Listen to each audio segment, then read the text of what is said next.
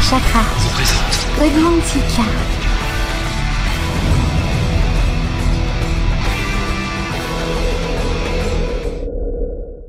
Le montage de Mantica a été fait par Alina de Brocéliande pour Witches Radio. Eh bien, bien le bonsoir mes amis de Witches Radio, content de vous retrouver donc euh, ce soir pour euh, des nouvelles aventures de Godmontica.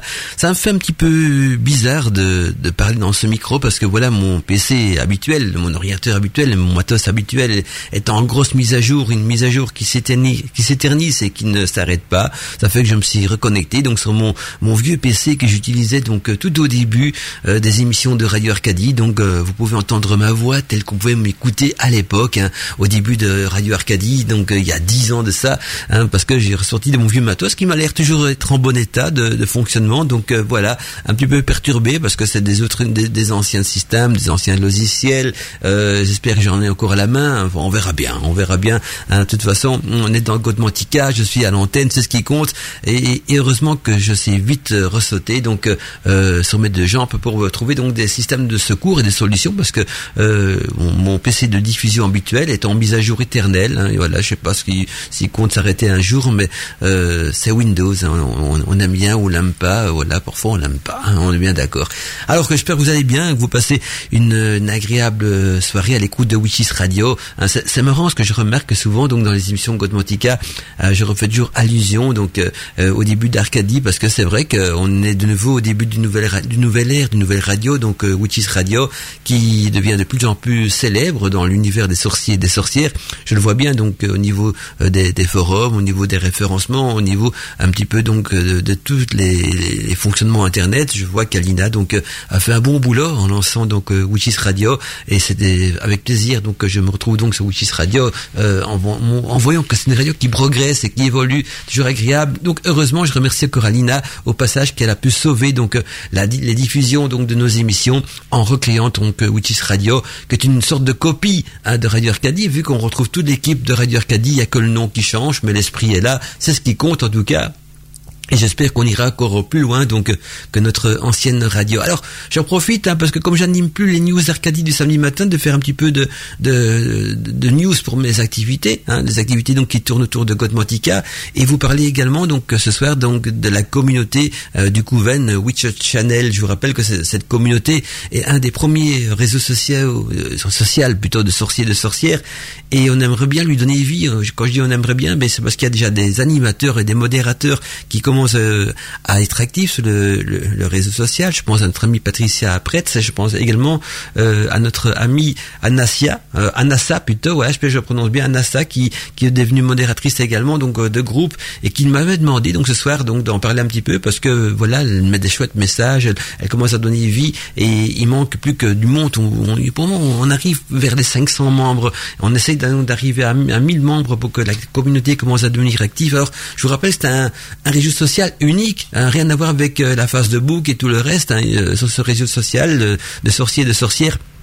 Il y a une bibliothèque de sorcières, il y a des groupes, il y a, des forums, on peut se faire des amis, on peut discuter euh, tous ensemble, et puis il y a des modérateurs. Et donc, si vous avez envie donc de, venir parler des sabbats ou des esbats hein, qui se préparent, eh bien, il y aura donc déjà une, une, animatrice modératrice spécialisée dans le domaine qui gère la communauté et qui vous aidera, donc qui vous guidera dans vos, préparatifs donc de sabbat des sorcières, donc des célébrations hein, de, de sorcières.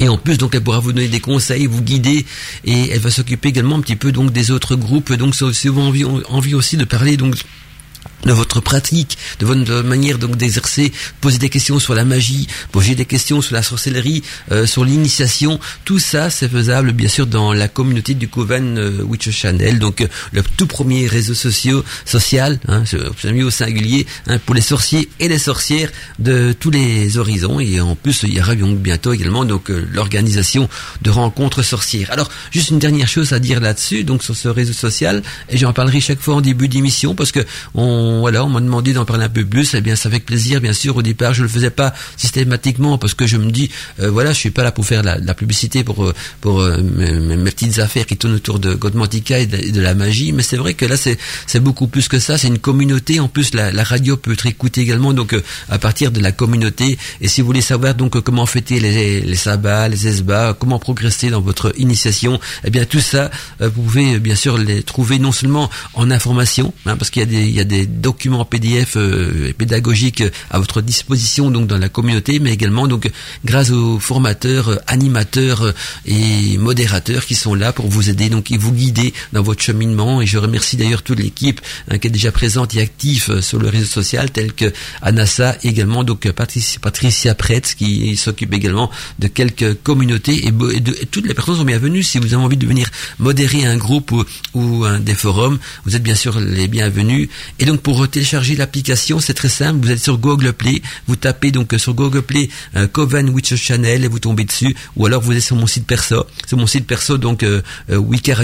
Vous allez sur la rubrique Coven, le petit onglet Coven tout en haut, et c'est expliqué également donc euh, comment installer l'application sur votre téléphone portable ou sur votre ordinateur. Hein. J'ai créé également donc une application pour qui du réseau social qui fonctionne sur PC. Donc si vous n'avez pas un téléphone portable qui fonctionne sur Android, pas de problème on vous pouvez très bien également donc vous connecter euh, sur le réseau social via votre ordinateur. Voilà. Euh, ce qui est dit est dit, c'est important donc d'en parler parce que on se décarcasse, on travaille beaucoup pour euh, créer quelque chose de grandiose, mais il manque plus que maintenant de faire connaître le réseau social. Et donc parfois un petit peu de publicité hein, ne fait pas tort. Alors si ce soir, par contre, vous avez envie de m'écrire pour poser des, des questions par rapport euh, au thème de l'émission. Hein, je vous rappelle également que les adresses mail pour me contacter, c'est d'abord mandala.uchisradio.fr, donc mandala.uchisradio.fr, et vous pouvez également me contacter via donc mon site perso, donc avec l'adresse mail euh, mandala.wikiradio.net, donc mandala.wikiradio.net deux choses importantes et le thème de l'émission, bien sûr, sur lesquelles vous pouvez vous poser des questions. Ben, on va parler euh, de la région d'Arcadie. C'est pour ça que j'avais une petite, une petite pincée au cœur pour euh, Radio Arcadie, parce que aujourd'hui, donc, on va parler de la, région d'Arcadie, qui est la région où avait pris naissance euh, Radio Arcadie, mais surtout, les gens parlent de cette région, donc, qui sera la région de l'Hôte, donc, dans les Pyrénées françaises. Si j'en parle, c'est parce que ça fait suite au trio d'émissions qu'on a déjà commencé. Souvenez-vous, donc, on a parlé donc de, d'abord, dans un premier temps, de Merlin, dit l'enchanteur, de sa vie, de son histoire et puis, on s'est rendu compte que à travers euh, le fil de l'histoire de Merlin, on a touché au Graal, encore un autre domaine bien spécifique. Et puis, comme beaucoup d'auditeurs m'ont demandé donc de faire une émission, une émission spécifique sur le Graal, j'ai suivi dans ce domaine-là. Donc, on, a euh, fait, une émission consacrée au mystère du Graal, qui sera peut-être bien sûr rediffusée en podcast également euh, sur Witches TV et peut-être aussi sur mon site internet, pourquoi pas. Et puis par après, donc euh, également, ben, je dis point pour terminer, puisque dans le Graal, j'ai dû parler de la région de Rennes-le-Château et de, et de l'Aude également. Je, ben, oh, voilà, maintenant je veux dire, on va clôturer l'histoire du Graal de Merlin avec euh, euh justement cette région magique qui euh, que, j'appelle donc la Petite Arcadie. C'est pas moi qui l'ai qui ai inventé ce nom-là. C'est dans beaucoup de livres ésotériques qui parlent de la région de l'Aude, de Rennes-le-Château ou des mystères, en tout cas en pays Qatar, appellent cette région-là la Petite Arcadie en faisant justement référence à l'île mythique d'Arcadie dans la Grèce antique, dans la mythologie, qui était l'île des dieux et des magiciens eh bien on retrouve donc une, euh, une, une, une sorte de, de, copie ésotérique hein, de, ce lieu magique euh, en France, donc chez nos amis français, dans la région de l'Hôte, donc dans les Pyrénées françaises, c'est près de la frontière espagnole. Euh, c'est un coin magnifique et c'est un coin euh, donc qui, qui, porte le nom donc de Petite Arcadie et que moi j'ai baptisé donc dans mon émission d'aujourd'hui et, déjà auparavant aussi, bienvenue en Arcadie, la terre des sorcières et des mystères, parce que ce n'est pas que la terre des sorcières, vous allez voir au cours de l'émission, que c'est aussi donc la terre de tous les mystères. Alors je vois que les messages euh, commencent à, arriver sur mon, mon écran de contrôle. Il y a notre ami Doudjaker, fidèle euh, au rendez-vous, qui nous dit donc euh, bonsoir Modou Mandala, ravi que ce soir tu abordes donc ce thème qui me tient à cœur et j'ai hâte d'écouter donc de t'écouter nous livrer tes secrets initiatiques sur leur sur une mur éclairée et les effluves donc d'encens pour me mettre donc dans l'ambiance de Gotmantica, nous dit Doudjaker, et de me laisser doucement envoûter par ta jolie voix dans la nuit et les jolies musiques donc euh, des sorcières. pour moi, c'est le rituel du vendredi soir, donc qui fait partie d'un d'un d'un bout de mon de, de mon Arcadie. Voilà, je peux dire ainsi, nous dit-elle. Bonne émission à tous. Bisous magiques, Doudjacker. Bisous à toi aussi, Doudjacker.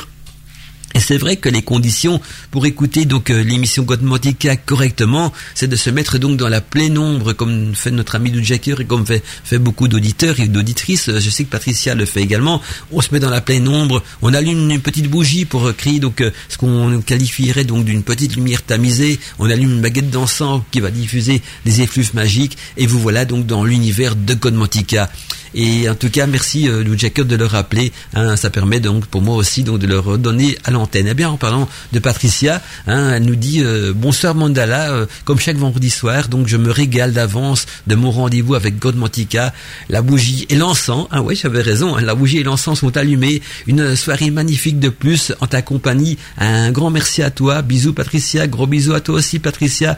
Et n'hésitez pas donc euh, auditeurs, auditrices, si vous avez envie de m'écrire, euh, il suffit donc de me contacter euh, via donc mandala euh, ou alors via mandala wikiradio.net ou même pourquoi pas via le formulaire de contact du site internet donc witchisradio.fr parce que je pense que je suis connecté aussi donc au site principal de la radio. Donc si vous employez le bouton contact du site internet ou le bouton contact qui est également donc dans l'annonce de mon émission vous arriverez donc euh, aussi à pouvoir me contacter.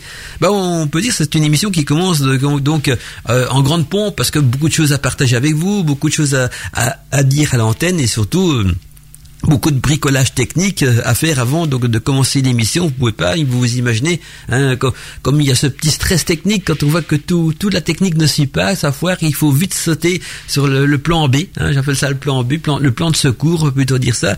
Et voilà, donc euh, on retrouve la voix du mandala telle que euh, elle était donc au début de, la radio. J'ai ressorti mon vieux micro, ma vieille, ma vieille carte son, tout refonctionne comme avant, est toujours opérationnel. Même mon logiciel de diffusion est toujours opérationnel donc je n'ai eu qu'à encoder les codes de, diffusion donc de Wishes Radio et me voilà dans l'antenne. C'est magnifique. C'est ça ce qu'on appelle donc la technique. Pas évident à gérer. Hein. je, euh, je, je, me reconnais que c'est assez complexe. Il faut, il faut des, connaissances d'informatique.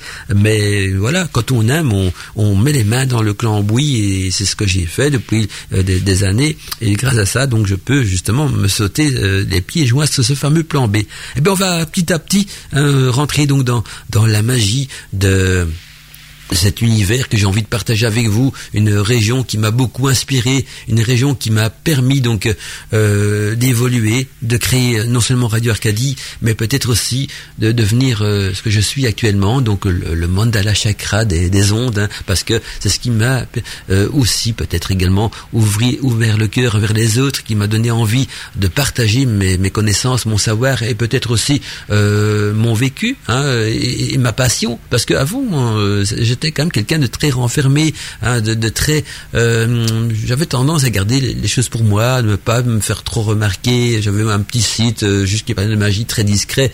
Et puis euh, voilà, Arcadie m'a réveillé un autre univers, un autre moyen de communiquer et une grande passion, en tout cas un grand dévouement donc dans l'univers des sorciers et des sorcières. On se retrouve d'ici quelques instants pour commencer le thème de l'émission. Donc bienvenue en Arcadie, la terre des sorcières et de tous les mystères.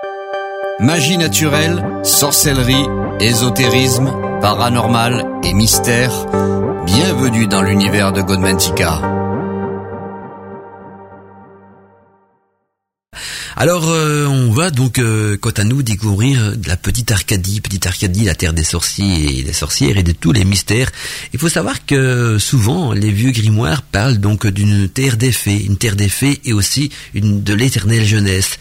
Cette terre euh, a pour porter plusieurs noms. Certains l'ont appelée Arcadie, d'autres aussi Avalon, hein, qui correspondait donc aux yeux de la sorcière au paradis terrestre. Hein. Avalon, c'est une sorte de paradis terrestre pour la sorcière, où après leur mort, donc les sorciers, les sorcières sorcières confirmées euh, du troisième degré étaient donc accueillies euh, par les fées.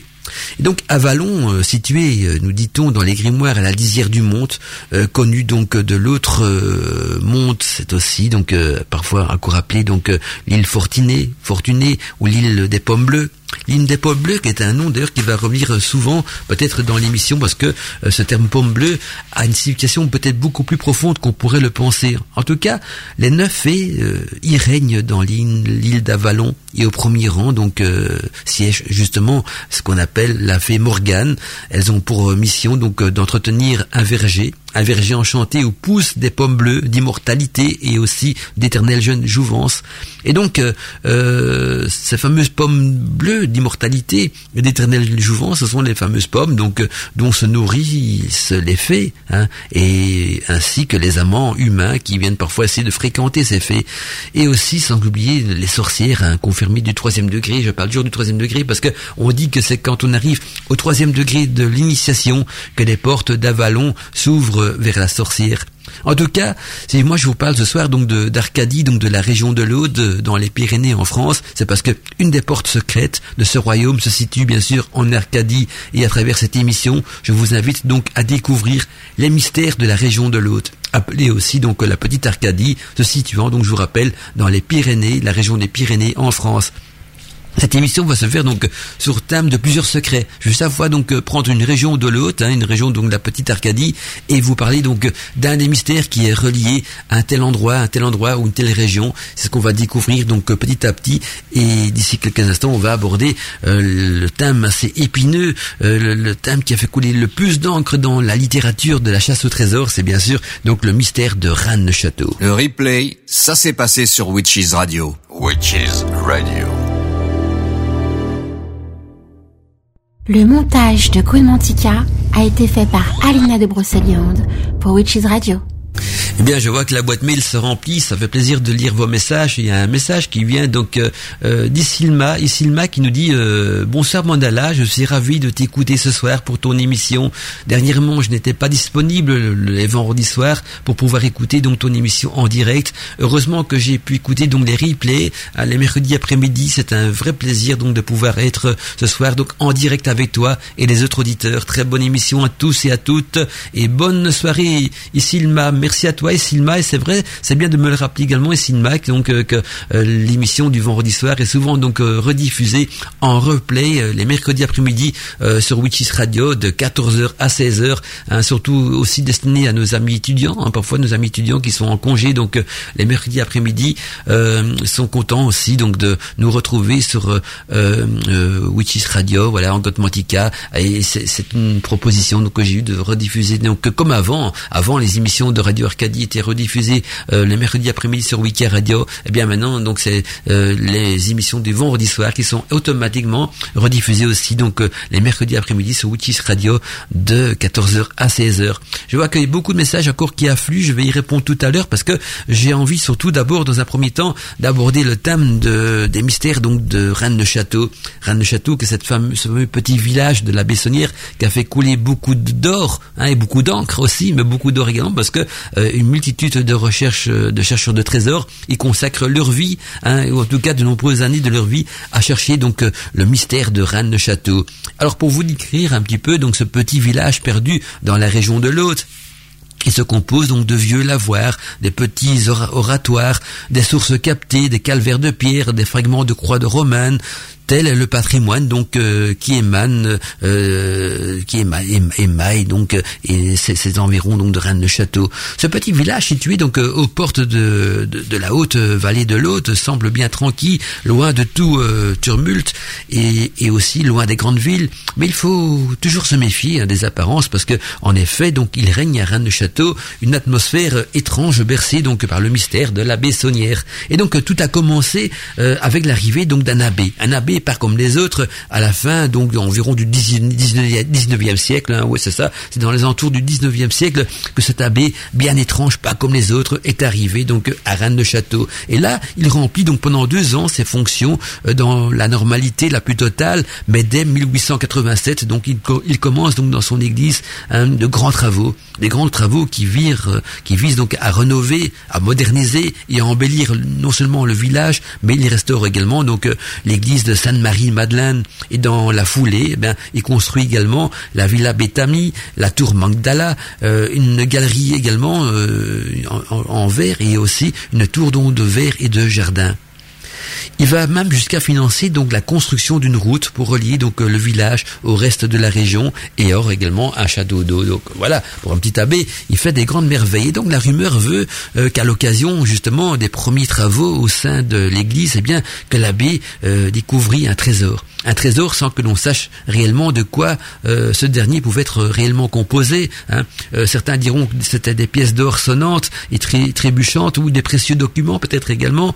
Tout le monde se demande donc sur quoi l'abbé a pu mettre la main en rénovant son église. Et à cette époque, l'abbé euh, aurait donc découvert, en rénovant cette fameuse église, deux étranges manuscrits, deux étranges manuscrits qui étaient dissimulés dans la partie supérieure donc de l'autel de son église. Les hypothèses quant à leur contenu de ces manuscrits sont quand même assez multiples. Hein. Certains diront que l'abbé aurait fait une copie donc de, ces manuscrits pour euh, le maire du village, mais malheureusement la mairie a brûlé euh, depuis et donc on n'a rien retrouvé de cette copie de manuscrits un autre calque de documents, des documents donc euh, auraient été laissés à Paris et si aucune preuve ne démontre donc l'existence réelle de ces documents, ils ont pourtant donc été maintes fois donc euh, interprétés et on trouve donc euh, des copies de, ces documents, en tout cas des interprétations de ces documents facilement donc en cherchant sur internet donc des facsimilés de ces textes codés hein, du, mystère de Rennes le Château que l'abbé aurait trouvé donc dans ces piliers de, de l'église en la renovant et aussi donc ces arbres généalogiques auxquels euh, ces documents font allusion. Outre les tentatives donc de décryptage de multiples de ces documents mystérieux, hein, euh, en tout cas remplis de mystères, l'idée est également donc avancée qu'il existait donc d'autres papiers encore plus secrets. Et donc s'agissait-il donc de documents révélant euh, les sombres secrets d'une famille noble qu'une famille noble aurait caché ici, donc euh, pour euh, éviter tout scandale, et donc ceci durant la Révolution, et qui aurait donc alors permis à l'abbé Saunière de soutirer de l'argent à ses descendants? C'est une hypothèse hein, que beaucoup se sont fait, ou pourrait-il s'agir également d'un évangile euh, resté alors jusqu'alors inconnu et secret, qui remettait donc en question de nombreux préceptes donc de l'Église euh, catholique? Ceux qui penchent donc pour cette version soutiennent également que ce document apocryphe, hein, donc cet évangile secret, aurait été amené donc jusqu'ici par Marie-Madeleine dans sa fuite donc de Judée. Et l'abbé, en possession donc d'un tel trésor, aurait alors pu faire euh, chanter le Vatican, menaçant donc de révéler le contenu de ces textes. Nul ne le sait, hein, parce que toutes les hypothèses sont encore libres euh, à notre époque. Il suffit de voir donc la nombreuse littérature qui traite donc des mystères de Rennes de Château, mais les très fréquents déplacements donc faits par l'abbé euh, Saunière donc dans les années qui suivirent sa, potentielle découverte peuvent peut-être eux aussi donc interpréter être interprétés donc de différents façon et venir donc soutenir telle ou telle thèse. Euh, près de 200 livres d'ailleurs, hein, je pense aussi pas plus, hein, et des dizaines donc de sites internet défendent donc diverses théories, hein, diverses théories et diverses thèses sous le mystère donc de Rennes euh, le château, mais euh, sans qu'aucune n'apporte d'ailleurs des preuves formelles pour étayer donc une hypothèse plus qu'une autre. Et tout cela donc est devenu un beau fourre-tout, hein, ou templier, franc-maçon, prieuré du sillon, secte satanique même, tant qu'à faire, hein, serait donc bien évidemment mêlé. Hein, on y a rajouté de tout, c'est vraiment un millimélo. Toujours est-il donc que le rythme de la vie de la Bessonnière a en effet donc radicalement changé, donc du jour au lendemain, et sa personnalité fantasque combinée donc au goût architecturaux, donc a largement contribué aussi à faire enfler la rumeur. Il suffit donc de mettre les pieds donc dans le village pour sentir l'aura, hein, l'aura de mystère et l'ambiance étrange qui s'en dégage entre la villa Béthanie et cette luxueuse baptiste où vécut donc euh, Marie euh, hein, la fidèle servante de la Bessonnière et, qui c'est aussi cette tour mandala hein, qui qui a son surprenant style quand même néogothique hein. quand on voit cette tour Magdala ça, ça dénote avec le paysage c'est un style néogothique qu'on ne trouve pratiquement nulle part ailleurs en France. Et puis, sans oublier aussi hein, les démons grimaçants ornant l'église elle-même. Il y a de quoi faire donc fonctionner à plein régime l'imagination donc de tout visiteur. Et la mairie a d'ailleurs été euh, obligée donc de prendre à un, moment donné un arrêt, un arrêt qui a été pris donc dans les années 1960, interdisant donc les fouilles sous son territoire parce que euh, non seulement beaucoup de de, de, de, de, chercheurs de trésors venaient y faire des fouilles, mais euh, ils n'allaient pas dans la dentelle. Hein, il faisait sauter donc des monuments à la dynamite, on faisait des trous partout, on saccageait le, village et, compagnie. Et puis par après, donc ce, village il a été classé hein, euh, euh, patrimoine euh, de France, patrimoine historique de France. Et depuis ce jour-là, non seulement il a été rénové, il a été retravaillé, mais en plus donc il est il est devenu euh, ce qu'on pourrait euh, ce qu'on pourrait qualifier donc euh, une bibliothèque mondiale parce que les touristes de, des quatre coins de l'Europe viennent y faire un, tour viennent essayer de déchiffrer donc et de démêler hein, le vrai ou faux de ce fameux mystère de Rennes le Château. Mandala Chakra. A voice in the night. Eh bien, après avoir parlé donc du mystère de Rennes Château, il faut aussi aborder donc le mystère de ce fameux curé, de l'abbé euh, Saunière. Et donc, euh, pour les amateurs euh, du best-seller, donc le best-seller de Da le mystère de l'abbé Saunière devrait donc susciter bien sûr leur curiosité hein, et surtout émoustouiller donc leur envie de partir à la découverte de cette histoire en où s'entremêlent justement argent, société mystérieuse, religion et secret. Et depuis donc les années 1960, une, littérature, donc euh, florissante a vu le jour sur ce qui est au fil des ans, quoique devenu l'affaire Saunière. La légende raconte donc que Béranger Saunière, curé de Rennes-le-Château, aurait eu connaissance au début du XXe siècle donc d'un terrible secret, qu'il se serait donc considérablement enrichi justement grâce à la découverte de ce fabuleux trésor ayant appartenu donc euh, dit-on aux Wisigoths et qu'il aurait donc euh, eu ainsi donc des relations avec des sociétés occultes donc le priori du Sillon. Et si rien n'est prouvé dans tout cela, il est vrai euh, que le train de vie donc de cet abbé fut quand même largement donc à ses petits revenus donc euh, de curé, surtout euh, de curé de petites paroisses hein, perdues euh, donc dans les montagnes. Et puis en plus donc cette abbé Saunière fit construire donc des belles bâtisses. Hein. Il y a la villa Béthanie, il y a la tour Magdala, il y a son église de Sainte-Marie-Madeleine qui fut également complètement rénovée. Or justement c'est dans cette église qu'on y trouve donc de, de nombreux objets, des objets qui témoignent donc selon l'interprétation que l'on en donne bien sûr de l'affaire Saunière. L'affaire Saunière que je vais mettre entre guillemets parce que on peut euh, la voir sur plusieurs angles cette affaire Saunière. Hein, il y a le calvaire d'abord construit en 1991 hein, sur lequel on peut lire donc Christus O M A O M P S Defendis hein, qui, qui s'est vu attribuer donc la traduction suivante. Christ défend l'antique ordre mystique du prieuré de Sion. On raconte aussi que derrière donc la statue de saint Antoine de Padoue hein, se trouvait donc le tombeau de, de Gisebert, un fils de Dagobert. Ce serait donc dans ce tombeau que Béranger Saunière aurait donc trouvé des écus d'or de Saint, de, Saint Louis, donc des écus d'or de Saint Louis. Et il aurait donc localisé la tombe en déchiffrant justement la dalle de la pierre tombale de la marquise euh, d'Outepoul. Et ce tombeau donc fut d'ailleurs même fermé par une dalle, la dalle fameuse dalle des chevaliers, sur ordre de la Bessonnière. Et donc, euh, tout cela pour quelle raison? Parce que pour quelle raison a-t-il occulté tout ça? Pourquoi est-ce qu'il a fait euh, sceller donc euh, euh, cette, tombe par la dalle des chevaliers? C'est un mystère bien sûr qu'on ignore encore et qui a fait aussi couler beaucoup d'encre. En tout cas, ce qui nous interpelle le plus, moi ce qui m'a interpellé quand j'étais visité donc la toute première fois cette église de Rennes-le-Château, c'est à l'entrée donc la présence d'un diable dans cette église qui intrigue quand même énormément. Un certain pense qu'il s'agit d'Asmodée, hein, le gardien des trésors. Cette idée laisse penser aussi que la l'abbé aurait voulu faire donc passer un message concernant donc la possibilité de la présence dans les murs de l'église d'un grand trésor. Toute cette histoire, en tout cas, mérite qu'on s'y intéresse de plus près. Et pour me faire, euh, pour se faire son opinion, en tout cas, euh, c'est bien de lire d'abord quelques bouquins avant d'aller euh, se balader là-bas, parce que les bouquins vont vous donner envie d'en savoir plus.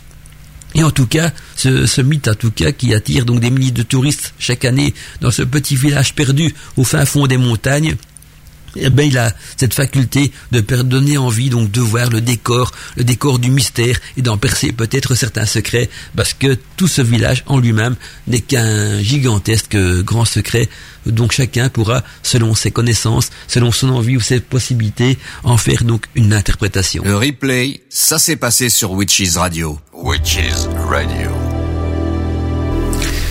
Eh bien, j'ai reçu un message donc euh, de notre ami euh, Robert, euh, voilà, ami Robert qui nous a envoyé un petit message, qui est fidèle à l'émission d'ailleurs, Robert Tarot.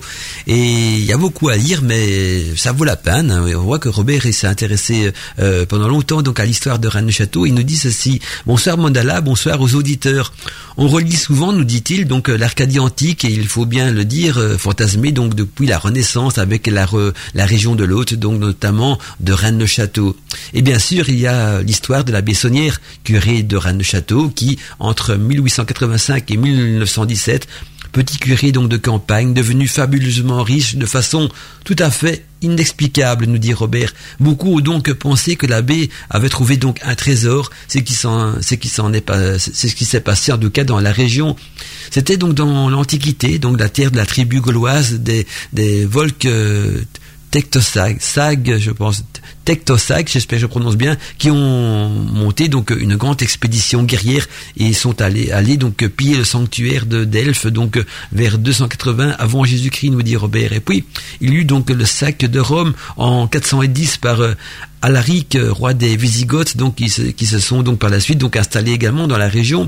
Et nous sommes, euh, sans oublier, donc près de Montségur. Alors forcément, on parle de trésors des Cathares. Il y avait donc de nombreuses commanderies donc euh, templières dans la région. Donc on, a parlé donc du trésor des Templiers, c'était donc l'hypothèse de l'écrivain Gérard de Sète. Et en ce qui concerne, nous dit-il, donc je crois que je crois pas l'hypothèse du trésor, nous dit Robert, car on sait que si la Bessonnière a pu donc dépenser beaucoup d'argent, il lui est arrivé aussi de connaître des périodes pendant lesquelles il a dû donc interrompre ses travaux, ne pouvant plus les financer. Et, et puis il y a sa situation financière qui se rétablissait par après. C'est pourquoi donc je crois, dit Robert, euh, davantage que l'abbé devait donc avoir en sa possession un moyen de pression euh, très efficace. Or, là, il nous dit, Robert, attention, je, préviens, Mandala, je pars dans un délire. Donc là, on, euh, Robert va, dans, sa vision à lui, donc, et il nous dit ceci. On sait que l'abbé Sonnière s'était donc procuré une copie du tableau Les bergers d'Arcadie de Nicolas Poussin, tableau dans lequel on voit donc trois bergers et une femme d'allure très noble autour d'un tombeau. Cette femme porte des vêtements de style grec très ample qui dissimulent peut-être donc euh, le fait qu'elle soit enceinte et on remarque d'ailleurs qu'elle se soutient donc euh, à l'épaule d'un des bergers. Tous les bergers ont une épaule donc et un genou découvert, ce qui fait partie donc du rituel d'initiation dans la plupart des sociétés discrètes je le dis pour ne pas dire secrète, ça c'est ma version à moi. Et donc un des bergers, nous dit Robert, un, des bergers montre euh, la dame, à la dame une inscription sur la tombe et in Arcadia ego. Et moi aussi, donc je suis en Arcadie, tandis qu'un autre est en train donc de la lire. Je vois dans ce tableau, nous dit Robert, donc je vois dans ce tableau une allusion à Marie-Madeleine, enceinte donc de Jésus et dépositaire de son enseignement. Marie-Madeleine, dans les évangiles donc euh, euh, canoniques, c'est elle qui reste donc au pied de la croix jusqu'au bout alors que les disciples se sont enfouis. Et puis c'est elle aussi que Jésus, à qui Jésus apparaît donc en premier après sa résurrection. Et dans l'évangile apocryphe de Philippe, il est écrit donc que Jésus l'aimait beaucoup et qu'elle était donc son épouse. Et toujours donc d'après donc les, explications de Robert, hein, qui, qui l'air qui pourraient être plausibles. Je vois que Robert a lu beaucoup de livres sur euh, l'histoire de Rennes de Château et ça fait plaisir. Donc Robert, je vais t'inviter un jour dans une émission spécifique, hein, débat libre en tête sur la région, parce que je vois que tu t'y connais très bien dans le domaine. Alors je poursuis le message de Robert. Il nous dit donc que dans l'évangile apocryphe de Philippe, il est écrit que Jésus donc l'aimait beaucoup et qu'elle était son épouse. Et dans l'évangile apocryphe de Thomas, on, voit donc euh, un apôtre, un apôtre Pierre très agacé parce que Jésus enseigne donc en privé euh, Marie-Madeleine et lui reproche, lui reproche pourquoi lui enseignes-tu des choses que tu nous caches? Alors, euh, je ne me risquerai pas, nous dit Robert, à émettre une hypothèse, mais euh, disons que dans mes rêves les plus fous, il me plaît donc euh, d'imaginer la Bessonnière ayant découvert donc le tombeau et aussi un évangile peut-être secret de Marie-Madeleine. Imaginez un peu donc l'enseignement ésotérique de Jésus, par exemple. Je rajoute quelques petits mots pour mettre du sel dans les dires de Robert, mais c'est vrai que on parle beaucoup de cet évangile peut-être secret et apocryphe euh, qu'on aurait retrouvé de Marie-Madeleine, en plus du connu, parce qu'il existe déjà un évangile Marie-Madeleine très connu qu'on peut s'acheter, même euh, traduit dans des bouquins, on le trouve partout, mais il pourrait y avoir peut-être en plus un second évangile plus secret, et donc euh, avec un enseignement ésotérique peut-être de Jésus dedans, qui sait. Donc il aurait aurait eu là de quoi faire chanter le Vatican, nous dit Robert, et d'obtenir beaucoup d'argent, surtout à l'époque. Ça pourrait être euh, en effet donc une des sources de, l'enrichissement de la Bessonnière. Et pour poursuivre donc le message de Robert, nous dit, et sans doute donc mettre en péril toutes les religions chrétiennes, et même par ricochet, bien sûr, les autres religions monothéistes. Alors il nous explique un petit peu, Robert, donc euh, les symboles et l'ésotérisme donc de, de, tout ce qui a été euh, son explication. Il dit, ajoutons à, ça que l'église donc de la Bessonnière est remplie de symboles ésotériques, à commencer donc par le démon, hein, qui soutient donc le bénitier à l'entrée de l'église. Oui, que certains diront que c'est le démon Asmodée, hein, gardien des trésors. Ce démon a été donc assimilé, nous dit Robert, à Asmodée, Or, c'est à Asmodée que le roi Salomon avait donc confié la garde de son trésor. Il y a plusieurs statues aussi de saints, et si on résume donc, euh, euh, si on s'amuse à les relier euh, par un grand M inversé, on obtient Saint de Sainte Germaine, Saint Roch, Saint Antoine ermite, Saint Antoine de Padoue et Saint Luc sur la chair. Voilà. Et pendant la première lettre, et en prenant, excusez-moi, en prenant la première lettre de chacun de ces noms, cela donne donc le Graal. Étonnant, non? Ah, c'est vrai que si on prend la première lettre de chaque nom, on a le nom du Graal. Donc euh, Sainte Germaine, Sainte Roch, Saint Antoine euh, ermite, euh, Saint Antoine de Padoue et Saint Luc sur Cher. Donc euh, voilà, ça donne le mot Graal. Et on va parler tout à l'heure du Graal aussi dans l'émission parce que on dit également que le qu'Arcadie est la région où serait peut-être caché le Graal. Alors je termine et en plus c'est bien parce que ça me permet de faire la transition. Tout ça, pour ça que j'avais gardé ton message jusqu'à maintenant parce que euh, en plus Robert donc nous dit en plus donc le pic de Bugarache n'est qu'à une quarantaine de kilomètres et je te le dis Mandala, les chercheurs en ésotérisme en ont bien pour toute une vie dans cette région. Je vous souhaite euh, à tous une excellente émission. Merci à toi Robert pour ce très beau et long message et grâce à toi, donc en me citant le pic de Buguerage, je vais pouvoir donc vous parler, auditeurs et auditrices de Witches Radio, euh, de Buguerage. Donc Buguerage, qui est euh, la seule montagne reconnue en France en tant que montagne sacrée. Et en plus, ce qui, moi, ce qui m'étonne le plus, euh, à part Robert et quelques initiés, bien sûr, c'est que beaucoup de Français ne, savent pas que dans leur propre pays, ils ont une montagne sacrée. On sait qu'il y en a en Amérique, euh, il y a des montagnes peu, peu partout euh, dans, l'Europe considérées comme sacrées, ça veut dire où les chamans se réunissent, et, ici, en plus, les sorciers et sorcières également. Mais donc, euh, donc, là, une montagne qui se situe donc dans la région de l'Hôte, est une montagne considérée également dans le milieu ésotérique comme une montagne sacrée. Donc on trouve également donc dans l'autre, hein, pour euh, citer cette montagne, je vais vous la, décrire maintenant et voir un petit peu à quoi ça ressemble, ce fameux pic de Bugarache. Et voilà donc euh, ce qu'on trouve également dans l'autre, une bien étrange montagne, connue sous le nom de Bugarache et qui culmine à 1230 mètres de hauteur et qui ne se situe pas très loin hein, de Rennes-le-Château. On peut même y arriver à pied, hein, si on aime bien les, longues promenades, il y a moins d'y arriver à pied, donc du, village de Rennes-le-Château au pic de. Or, le pic de Buguerage, il est considéré donc comme un haut lieu énergétique et aussi vibratoire, ce qui en fait donc évidemment un endroit idéal pour tout type d'initiation secrète dans le domaine de la magie. C'est aussi donc une des raisons pour lesquelles on, surnomme parfois donc euh, cette montagne sacrée la montagne des sorcières ou la montagne aux fées. Alors vous allez, vous, allez voir que les mystères donc qui englobent la montagne sacrée du pic de Bugarach sont nombreux. Pour commencer, on nous dit que d'étranges bruits courent dans la région, que certaines nuits on y voit donc des apparitions d'objets volants non identifiés qui survolent donc le pic de Bugarach et tout c'est tout comme moi donc beaucoup d'associations étudiant donc ce phénomène, hein, que certains diront d'ovni, euh, envoient parfois donc leurs euh, membres pour y passer la nuit. Moi-même, j'y ai passé la nuit hein, déjà, donc je pourrais vous en parler tout à l'heure. Or, pourquoi pas? Par expérience, donc, euh, comme j'ai déjà passé quelques nuits, quelques nuits, par expérience, je peux vous garantir qu'une nuit étoilée sur la, sur une tente, donc à la belle étoile, au sommet donc du pic de Buguerach, ne peut être que riche en émotions et en ressentis. Alors, que recherchent ces objets volants venus d'ailleurs, hein, qu'on pourrait dire euh, non identifiés? Quand on dit ovni, ça ne veut pas dire spécialement ce coupe volante. Hein. Un ovni, c'est un objet volant non identifié. Hein. Si vous jetez une casserole en l'air la nuit, vous savez pas ce que c'était. C'est un ovni, c'est un objet volant non identifié. Donc j'emploie ce terme-là d'une manière très neutre. Hein. bien c'est ça. Je voulais pas donner une, connotation d'alien à tout ça, loin de là, parce que certains diront aussi que ça peut être des apparitions de fées. Donc que recherchaient ces objets volants venus d'ailleurs? Et voici donc un des premiers mystères à élucider au pic de Bugarach. Deuxième mystère. Deuxième mystère, c'est du sérieux là, parce que les satellites espions français ont détecté donc euh, sur le pic de Bugarache d'étranges cavités ainsi qu'un immense dôme. Et donc euh, on, ignore toujours actuellement euh, ce qui se trouve à l'intérieur de ce dôme, ni comment y accéder. Donc on sait qu'il y a un, grand dôme, une grande surface, vite, une salle sous la montagne, mais on ne sait pas comment y accéder. Et ce sont des satellites espions français donc qui ont détecté ceci sur le pic de Bugarache.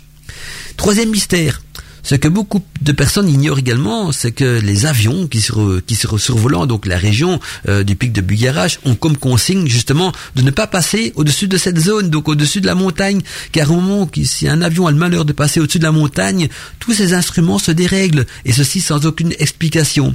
On raconte même que le fameux trésor donc de la Bessonnière, il serait peut-être caché quelque part donc dans une des cavernes du pic de Bugarache. Et pour en conclure, eh bien, le pic de Bugarache euh, qui est quand même le plus haut sommet de la région et qui se repasse donc euh, tous les points euh, de, de, repère donc obligés et toutes les quêtes accomplies donc dans la, région du Razès. Et en plus donc le paysage quand on est au sommet du pic de Bugarache le paysage il est magnifique et envoûtant. Et je peux vous le garantir j'ai passé quelques nuits j'ai fait des études il y, a, quelques années de ça enfin quelques années bien avant d'avoir créé Radio Arcadie eh bien j'ai eu l'occasion justement d'escalader cette montagne. Et ce qui m'a le plus interpellé en escaladant cette montagne, c'est que dans un premier temps, le ressenti de l'énergie magique de la montagne euh, est très puissant, cette énergie magique que la montagne dégage, mais le plus impressionnant dans tout ça, pour moi en tout cas, c'est que tout au long donc de, de son ascension, les j'ai eu des flashs, des flashs sur des moments importants de mon enfance qui défilaient donc euh, dans mes visions et justement euh, en cogitant là-dessus, je me suis dit ne dit-on pas que pour tout cheminement initiatique, il faut donc garder euh, une âme d'enfant aussi pure que possible. Eh bien, dans un premier temps, je vous ai mis une musique assez médiévale. Hein. Il y a eu Luc Arbogast, un petit peu aussi des tons plus celtiques avec Lorena McKennick et puis on va maintenant petit à petit changer bientôt de style musical. J'en ai encore un passé pour vous, euh, un Lucas Borgas, parce qu'il il complète et termine l'illustration sonore et musicale de l'émission, c'est Terra Incognita. Vous allez voir pourquoi, ça avait vraiment donc euh, de quoi terminer donc euh, cette explication par rapport au sommet et au pic de Bugarage. Alors j'ai des messages sur mon écran de contrôle, un message de Mireille, un Mireille qui nous dit bonsoir Mandala, comment vas-tu? Bah je vais bien, ça s'entend, super forme, il y a la pêche ce soir, je suis toujours de bonne humeur quand je suis dans, dans alors euh, Mireille qui dit tu vas continuer à nous faire voyager et rêver donc avec ton émission de ce soir, ben euh, j'espère bien. Et puis je me suis même dit pourquoi pas qu'on qu'on n'organiserait pas une fois tous ensemble un voyage initiatique hein, dans, dans la région donc euh, de l'autre. Hein. Je sais pas si on le ferait donc au nom de Witches Radio, bien au nom de l'émission Godmantica, je sais pas si on ferait le petit clan Godmantica, bien le, on étendirait ça à tous les auditeurs de Witches Radio parce que là il risque d'avoir beaucoup de monde. Ça aussi je me dis un petit ça peut être sympa, ça peut être intime, mais si on fait venir tous les auditeurs de la radio, euh, ça, risque de devenir un camp de vacances. Bah, je ne sais pas. J'ai des idées folles qui me viennent comme ça en tête. Vous voyez qu'il n'y a pas que Robert a des idées parfois farfelues. Moi aussi, j'ai des idées farfelues. Robert, peut-être dans le vrai, on ne sait pas. C'est son hypothèse à Robert. Donc c'est lui qui présente ça comme une idée farfelue ou qui un délire plutôt. Je dirais un délire, voilà, pour employer son propre ses propres termes. Mais il y a peut-être un petit dans les délires, on sait toujours qu'il y a un petit peu de, parfum de vérité. Hein, Robert. Je sais. En tout cas, il a, surtout beaucoup étudié, j'ai beaucoup lu de littérature. Et je, je suspecte Robert d'être un chercheur de trésors, en tout cas d'avoir tenté de faire des recherches ésotériques à, Rennes Château. Si c'est pas de chercheur de trésors, c'est en tout cas chercheur de sociétés secrètes, parce que tout tourne autour de ça aussi hein, dans la région. En tout cas, encore merci à Robert pour ton excellent message qui m'a permis donc de faire une transition avec le pic de Bugarache. Alors, je continue le message de Mireille qui nous dit tu vas continuer donc à nous faire voyager et rêver euh, dans ton émission de ce soir, et j'espère qu'on ira peut-être un jour tous ensemble donc euh, dans cette région-là, après cette saloperie de pandémie qui s'éternise et qui veut pas euh, s'en aller. Et donc euh, ça c'est moi qui rajoute, hein, on est bien d'accord. Donc ce soir il y a donc un peu de monde sur le chat. Certaines personnes sur le chat connaissent aussi le, lieu, bah, c'est fantastique. Moi je suis jamais allé, donc euh, belle et agréable soirée à toi et aux auditeurs avec toute mon amitié Mireille. Merci à toi Mireille pour ton message et en même temps je salue, je fais plein de gros bisous donc à tous les auditeurs et auditrices qui sont sur le chat de Witches Radio. Et alors un message qui nous vient aussi via l'application mobile, donc l'application pour téléphone portable de de, la radio et c'est un message de notre ami Michael Le Lotus. Michael Le Lotus qui va rejoindre donc les équipes de débat libre antenne et que vous retrouvez aussi, je vous rappelle, chaque le dimanche soir donc dans son émission de l'autre côté du miroir. Salut à toi, dit Michael. Il nous dit Michael, bonsoir Mandala, je voulais te dire un petit coucou ainsi qu'à tous les auditeurs. Bonne émission et oui, je suis disponible ce soir donc je t'écoute euh, en direct avec euh, grand plaisir. C'est encore un thème qui me passionne. Bonne soirée à tous. Bonne soirée à toi aussi, euh, euh Michael. Regarde s'il y a encore des joies, qu'il y a encore des messages qui affluent, mais je vais les, les, les, les lire tout à l'heure. Comme ça, je peux un petit peu avancer aussi dans le thème de l'émission. En tout cas, ce serait peut-être une bonne idée hein, un jour qu'on organise tous ensemble donc un petit voyage initiatique, hein, de pas, pas un truc qui dure trop longtemps, une petite semaine, pourquoi pas. Hein, comme ça, ça ne coûte pas euh, la peau des fesses en voyage et, on pourrait dormir chez l'habitant, trouver un petit endroit sympa ou un camping et, et, voilà. Et je pourrais vous faire visiter donc quelques lieux ésotériques. On pourrait partager nos opinions le soir autour d'un feu de, de, bois. On pourrait aller euh, picoler quelques bonnes bouteilles de vin ensemble aussi. Bah, il faut bien goûter les produits du terroir. On est bien d'accord Enfin, ça pourrait être sympa. Voilà, on, en rediscutera hein, quand le monde tournera mieux. Parce que pour moment, le, monde est en train de partir euh, en queue de boudin, pour employer des mots gentils. Mais, quand, la, Terre tournera de nouveau un petit peu ronde, ben, je pourrais peut-être réactualiser cette idée donc d'un voyage initiatique dans la région de l'Aude avec les auditeurs, auditrices de Godmandica et de Witches Radio. Hein, enfin, avec tous ceux qui ont envie donc de, venir euh, nous rejoindre euh, dans cette euh, une sorte de pèlerinage. Voilà, je sais pas, je trouverais bien un thème donc pour y aller. Allez, nous on poursuit donc euh, avec notre montagne sacrée du pic de Bugarache et tout à l'heure je vous ai parlé donc d'étranges apparitions qu'on peut parfois voir donc au sommet du pic de Bugarache. Eh bien, il faut savoir donc qu'un peu partout dans le monde, on trouve donc de nombreux témoignages de personnes ayant vu ces objets volants non identifiés, hein, qu'on va appeler donc des ovnis. Hein. Mais ce qui est pour moi me paraît en tout, cas ce qui pour moi me paraît étrange c'est que dans la région du pic de Bugarache c'est là quand même dans cette région là que sont recensés en France en tout cas le plus grand nombre de ces apparitions. Ah bah oui. Quand on regarde la totalité donc des apparitions d'ovnis euh, sur le, territoire français là où il y a le plus grand nombre d'objets volants non identifiés c'est quand même dans la région du pic de Bugarache. Et donc les faits sont là on ne peut pas les nier et des témoins en masse donc font même le même constat. Ils ont aperçu donc quelque chose d'inhabituel au-dessus du, Bugarache et ce à plusieurs reprises donc euh, et même ils parlent que que, que que parle que il ne parle que, de ça de manière secrète, de face à face, hein, et ne donne que peu, ou en tout cas pas de clichés, donc on n'a pas d'image, mais ce sont, on va dire, ce sont des discussions qui se font, des ragots de village, des, des, discussions de sous le manteau, comme on pourrait employer l'expression. Mais voilà, donc euh, on, dirait que les gens sont un peu euh, ennuyés de parler donc de ces apparitions étranges qu'on peut voir au sommet du pic de Bugarache. En tout cas, les villages aux alentours euh, sont petits et tout se sait dans la région, mais personne ne parle, ou très peu en tout cas, ou en tout cas très rarement. De nombreux témoignages, en tout cas, certains très anciens, font état d'apparitions ou même de lumières nocturnes s'échappant donc euh, ou entrant dans cette montagne. On parle d'ovnis, de lumières étranges, etc. Et la notion donc même de porte temporelle est parfois liée à ce type de phénomène. Et comme par hasard, on trouve on trouve les mêmes histoires concernant donc euh, presque tous les lieux mystérieux et magiques de France et d'autres pays. Hein. dans tous ces lieux magiques et mystérieux de France et d'autres pays, on y parle euh, justement de ces porte temporelle. Et donc euh, la Terre n'est pas seulement donc un objet euh, géologique très complexe euh, que, que, que, que, nous fait découvrir donc la science officielle. Hein, et je mets la science officielle entre guillemets, elle est aussi cette Terre, cette planète, n'oubliez pas, un être vivant, c'est l'esprit de Gaïa, la Terre. Et donc, avec des manifestations, bien sûr, de, dans d'autres dimensions de l'espace et du temps. On découvrira peut-être, on découvrira peut-être un jour peut-être même bientôt, qui sait, des civilisations voisines inconnues ou même oubliées de l'humanité euh, actuelle en tout cas, et, et, ont, besoin de, de, ça, ces civilisations, ces ces, ces entités, c'est peu importe qui y vit, ont besoin de sas, un sas, c'est-à-dire d'entrée ou de sortie pour passer justement d'une dimension à une autre. Et ce sont peut-être donc des portes spatio-temporelles où, le potentiel énergétique des lieux géographiques qui, coïncident donc avec le ces sas, qui est particulièrement donc élevé, qu'on retrouve à Bugarache. En tout cas, un radiesthésiste euh, pourra peut-être vous confirmer ça parce qu'ils sont très sensibles à ce genre de, de, de, lieux euh, géographiques très puissants en potentiel énergétique et pourra peut-être vous dire si dans la région ces apparitions étranges d'objets volants non, identifiés ne seraient pas simplement qu'une porte temporelle. Qui sait Ce sont des hypothèses, hein, c'est pas mon opinion, ce sont des hypothèses. Et moi je serai un petit peu neutre là-dedans, je suis toujours ouvert à tout.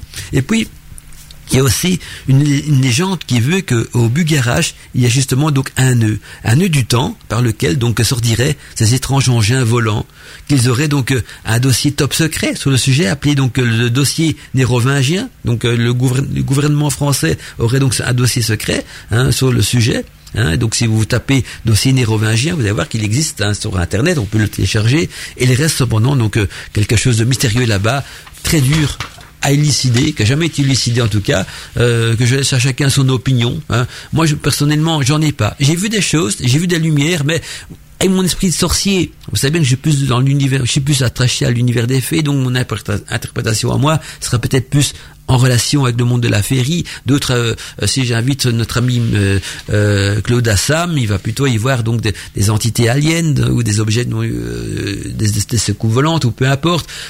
Michael Lotus, qui est plus spécialisé donc dans, dans l'univers du spiritisme, peut-être des entités, des esprits. Ouais, chacun il fait un petit peu son sa propre opinion d'après son propre parcours de vie. En tout cas, ça vaut la peine d'aller assister à ça parce que ces lumières sont bien sûr réelles.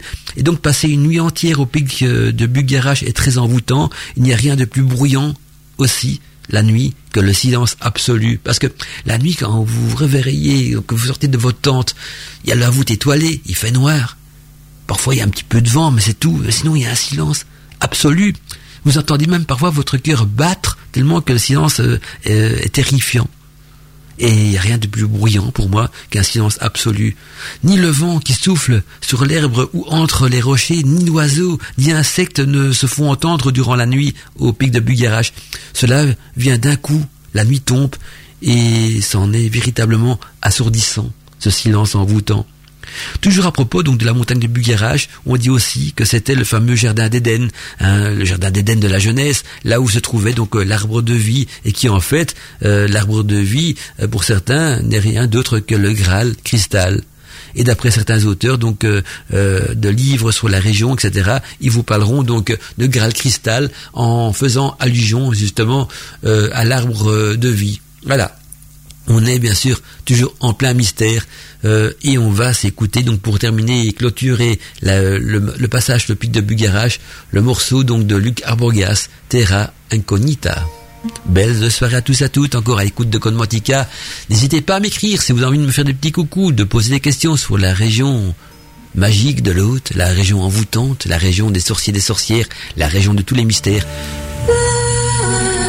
Tout l'univers de la magie. Code 24. Tout l'univers de la magie, c'est bien sûr dans Godmantica et on va donc aborder à présent le mystère du Graal. Faut savoir qu'Arcadie, donc, c'est aussi la terre promise du Graal, soit comme l'endroit où se trouveraient donc les sources du Graal, soit comme le pays où s'est peut-être transporté le Graal, ce qui en fait donc euh, le lieu de sa quête. Ah bah oui, hein, dans la quête du Graal, euh, Arcadie euh, est également sous la route hein, de, cette quête, et je parle bien sûr de la petite Arcadie, donc de la région de l'Hôte. Et donc le Saint Graal, trésor présumé des Cathares, est gardé donc euh, par les vigilants chevaliers, hein, et ben il sera donc compté et même chanté par les troubadours à la cour donc des comtes de Champagne, serait peut-être caché donc dans cette région. Les gnomes et les elfes auraient donc caché le Graal dans une montagne du pays Cathare, ce qui permettrait donc alors aux esprits de la nature de pouvoir peut-être voyager librement entre la Terre et les étoiles. Et les druides ne vous diront que ces légendes ne sont pas des superstitions ni des contes pour enfants, mais que les chroniques, plutôt les chroniques d'un ancien souvenir, un souvenir donc des hautes terres placées donc sous l'autorité des rois de l'âge d'or car ces esprits étaient visibles et on rencontrait donc euh, dans la région euh, des elfes euh, et sur les plafonds des arbres aussi, dans le, leur habit brillant, se livrant à d'innombrables dialogues, ces elfes s'en allaient, s'envolaient, voltigeaient dans tous les sens. C'est dans ce monde enchanté que prit donc la source, que prit source donc l'histoire du Graal dans le roman de la table ronde. Donc le Graal est devenu une sorte de coupe sacrée contenant le sang rédempteur du Christ Et la nature de cet objet légendaire a connu donc de nombreuses évolutions, hein, pierre, coupe, euh, euh, graal de cristal même, etc. Et donc sa forme de coupe euh, résulterait donc initialement d'une d'une évolution, une évolution de la figure du chaudron de d'Agda hein, dans la mythologie celtique. Et ce chaudron plein de sang bouillant serait servait donc à conserver aussi ce qu'on appelle la lance vengeresse, hein, une arme capable donc de dévaster à elle seule des armées entières. Ce n'est qu'au début, euh, au début donc du du, XIIIe siècle, que le récipient donc évoqué par Chrétien de Troyes euh, se christianise et Robert de, de, de Boron donc assimile au Saint Calice donc euh, le Graal au, il, va, il assimiler le Graal au Saint Calice des Évangiles, à la coupe utilisée donc par le Christ lors de la scène, donnant ainsi donc naissance au Saint Graal, ancré donc dans la culture populaire, le Graal qui inspira aussi pléthore donc d'œuvres d'œuvres nombreuses hein, sur cette histoire du Graal qui a inspiré, donc je vous rappelle, les troubadours, les chanteurs et même les livres d'histoire. Et la lance de Longelin, cette lance de Longelin, eh bien le soldat qui a, percé le flanc du Christ avec euh, cette lance euh, qui est devenue donc mythique, magique, est devenue aussi un objet, un objet de culte symbolique, la lance de Longelin. Par contre, d'après donc les théories du Da Vinci Code, pour ceux qui ont déjà eu l'occasion de lire le, roman ou même d'aller voir le film, euh, roman donc euh, tournant autour du mystère des œuvres de Léonard de Vinci, bien sûr, bien ce livre euh, nous dirige petit à petit vers la théorie donc d'une descendance secrète de l'union de Jésus avec Marie Madeleine. Et voici donc un bien curieux petit texte justement sur la manière, sur la matière et aussi sur les éléments. Donc un petit texte qui parle de la matière et des éléments. Mais ce dit texte est tiré des évangiles de Marie-Madeleine. Ben, là, je parle des évangiles apocryphes qui sont bien sûr disponibles, qui sont connus, qui sont édités. Et donc ce petit texte, ce texte apocryphe donc des évangiles de Marie-Madeleine, laissant à celui qui se l'approprie cette, cette, qui s'approprie cette lecture et peut-être ce petit côté initiatique de cette lecture, ben, il va découvrir la douceur d'un parfum de science ancienne, secrète et peut-être oubliée. Ce texte nous dit ceci. Qu'est-ce que la matière Dura-t-elle toujours L'enseigneur répondit Tout ce qui est né, tout ce qui est créé, tous les éléments de la nature sont imbriqués et unis entre eux. Tout ce qui est composé sera décomposé, tout redeviendra à ses racines, la matière retournera aux origines de la matière que celui qui a des oreilles pures entente. Voilà donc ce secret que nous dit donc Marie-Madeleine dans ses évangiles. Godmantica en podcast. Le montage de Queen Mantica a été fait par Alina de Brocéliande pour Witches Radio. Eh bien, après avoir donc euh, traité de l'histoire donc de Rennes de Château, de, également de la Bessonnière qui tourne autour de, cette histoire, on a parlé aussi donc du pic de Bugarache dans la région de l'Aude. On a parlé des apparitions étranges qu'on peut y voir la nuit donc dans cette montagne sacrée. Je vous ai parlé également du Graal, du mystère du Graal qui règne donc euh, sur la région du pays Qatar, qui fait partie aussi de cette région-là, euh, comme quoi le Graal serait peut-être caché, enfoui dans cette montagne sacrée. On va parler à présent, je vais vous parler donc d'un d'un autre lieu étrange de la région, un lieu magique, peut-être beaucoup plus destiné aux sorciers et aux sorcières, c'est le fauteuil d'Isis, fauteuil d'Isis qui porte le nom également de fauteuil du diable. Vous allez voir pourquoi. On trouve donc ainsi dans la région de Rennes-des-Bains, Rennes-des-Bains c'est toujours dans l'autre, hein, c'est un peu plus bas que Rennes-le-Château, on y trouve donc un rocher qui porte le nom de fauteuil d'Isis ou fauteuil du diable, à côté duquel euh, coule une petite source appelée donc la source du cercle et parfois aussi donc nommée pour les initiés la source au fait. Alors ce, fauteuil et cette source sont bien sûr en rapport avec des cultes magiques et celtiques très anciens. On attribue d'ailleurs à, l'eau de cette source d'étranges vertus magiques et miraculeuses. Cette eau magique était donc euh, utilisée dans des rituels d'initiation qui permettraient euh, aux nouveaux postulants de découvrir les clés secrètes du royaume des fées et des elfes. Cet endroit donne également donc euh, à beaucoup de visiteurs l'étrange impression d'être imprégné par la présence donc de forces occultes.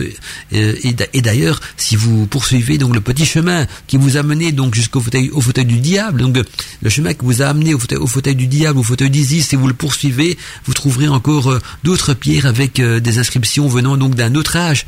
Comme par exemple la pierre tremble les pierres tremblantes. La pierre tremblante où une vieille légende affirme que c'est le diable en personne qui aurait installé cette pierre cet endroit et que toute personne qui aurait donc alors impact à lui proposer doit remuer ce rocher tout en l'invoquant. Et en plus, donc, certaines nuits de pleine lune, hein, les nuits d'Esba, donc les nuits de pleine lune, en ces lieux, on rencontre aussi parfois euh, d'autres créatures étranges qui fréquentent ce lieu. Hein. On sait que les nuits de pleine lune, ce lieu est aussi très fréquenté parfois par les sorciers et les sorcières de tout horizon, pratiquant des rites païens en hommage à leur déesse et venant donc y célébrer les esbats. Bienvenue dans l'univers de Mandala. Alors il y a Robert qui m'a envoyé un petit message qui nous dit Re, bonsoir Mandala, il faudrait signaler aux auditeurs que le pic de Buyerach est à l'envers, c'est-à-dire que les couches euh, archéologiques les plus anciennes sont au-dessus et que les géologues ont du mal donc à expliquer ceci. Alors c'est ce qu'on appelle, euh, je pense Robert, donc une montagne inversée, c'est-à-dire que quand les couches euh, archéologiques les plus anciennes sont au-dessus, donc et, et, les, eh bien ça, veut dire que le magnétisme de la montagne est d'abord inversé et les couches aussi, donc je pense qu'on appelle ça dans le jargon une montagne inversée dois me renseigner un petit peu de mon côté, mais il me semble que j'avais déjà lu ça quelque part. En tout cas, je poursuis donc le message de Robert qui nous dit que que des témoignages font état d'ovnis se précipitant donc euh, sur le pic et au lieu de s'y écraser, donc euh, semble simplement entrer dans la montagne. C'est pourquoi il y a une théorie chez les ufologues qui aurait donc euh, une base à l'intérieur du pic. C'est peut-être le fameux dôme, hein, j'avais parlé d'ailleurs en début d'émission, Robert, si tu t'en souviens. Et donc une chose est certaine, nous dit Robert, c'est que le magnétisme de cette montagne est bizarre sur le pic. De plus, ajoutons à ça, euh, ajoutons à ça de, dans le sommet, que dans du sommet, donc est souvent caché par les nuages, voilà, parce qu'il manquait une nette sequence. Ajoutons à ça que donc euh, que le sommet, voilà, que le sommet est souvent caché dans les nuages. C'est vrai que la nuit, euh, enfin le matin quand on se réveille, le sommet est dans les nuages. Donc si vous passez une nuit là-bas, ne redescendez pas trop vite parce que euh, c'est le brouillard complet. Si vous mettez le pied où il faut pas, vous tombez dans une vallée. Ça, c'est moi qui rajoute donc en tant que, que, prudence au message de Robert, parce que c'est vrai que le matin, souvent, donc le, le pic de la montagne est caché dans les nuages. Ça veut dire aussi en lisant cette phrase-là que Robert a déjà été au pic de Bugarache parce que seuls ceux qui ont déjà passé une journée, en tout cas dans la région, peuvent euh, nous dire que souvent donc le sommet est caché dans les nuages. Il faudrait donc euh, nous dire Robert y inviter donc des gars un peu perchés, hein, d'Alien Theory, un endroit très mystérieux, nous dit Robert. Merci Robert euh, pour ce message et je crois que je connais quelques personnes donc intéressées par des théories donc d'Alien Theory qui seraient heureuses peut-être de découvrir donc le pic de Bugarache. Alors on va quant à nous donc poursuivre notre quête dans la région donc euh, d'Arcadie, donc dans la région de l'Hôte, dans les Pyrénées, et je vais vous parler à présent donc de sources sacrées et magiques qui coulent dans cette région. Euh, cette région est, peuplée en sources magiques et sacrées, mais il y en a une en particulier donc j'ai envie de vous parler. Les anciens justement attribuaient souvent des pouvoirs mystérieux et magiques à certaines sources, et celle dont je vais vous parler ici a la propriété fantastique de vous ouvrir les portes secrètes du royaume des fées et des elfes. Il faut savoir que pas très loin, donc, euh, de la petite ville nommée Rannebin, coule une petite source, dite la source du cercle. Cette source se situe donc euh, juste à côté d'un étrange rocher taillé en forme de fauteuil et qui porte donc euh, un nom tout aussi étrange que sa forme. C'est le fameux fauteuil d'Isis ou fauteuil du diable dont je vous ai parlé donc tout à l'heure.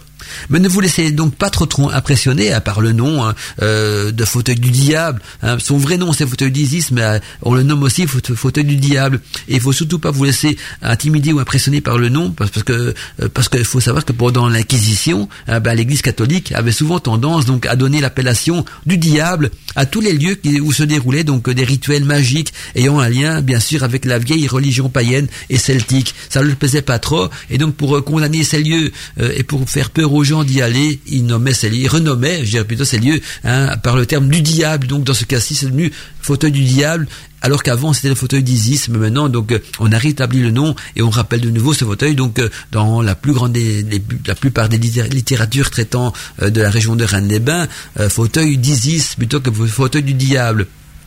Et or, euh, à côté de ce fauteuil d'Isis, donc euh, il y a la source du cercle hein, qui, qui, coule sous des apparences anodines, mais qui est, mais qui connaît justement euh, son étrange secret à cette source du cercle qui date du fin fond des âges, parce qu'en effet, hein, pour les initiés, les nuits de pleine lune, eh bien cette source secrète, elle est la clé du royaume du petit peuple, c'est-à-dire des fées, des elfes, des gnomes et des salamandres. Et donc cette source est une clé rituelique pour les initiés. Je vous en dis pas trop pour pas rentrer dans la profanation, mais en poursuivant donc le petit sentier qui vous avait donc amené jusqu'à la source du cercle et jusqu'au fauteuil d'Isis, vous arriverez donc à une seconde source dite euh, source de la Madeleine.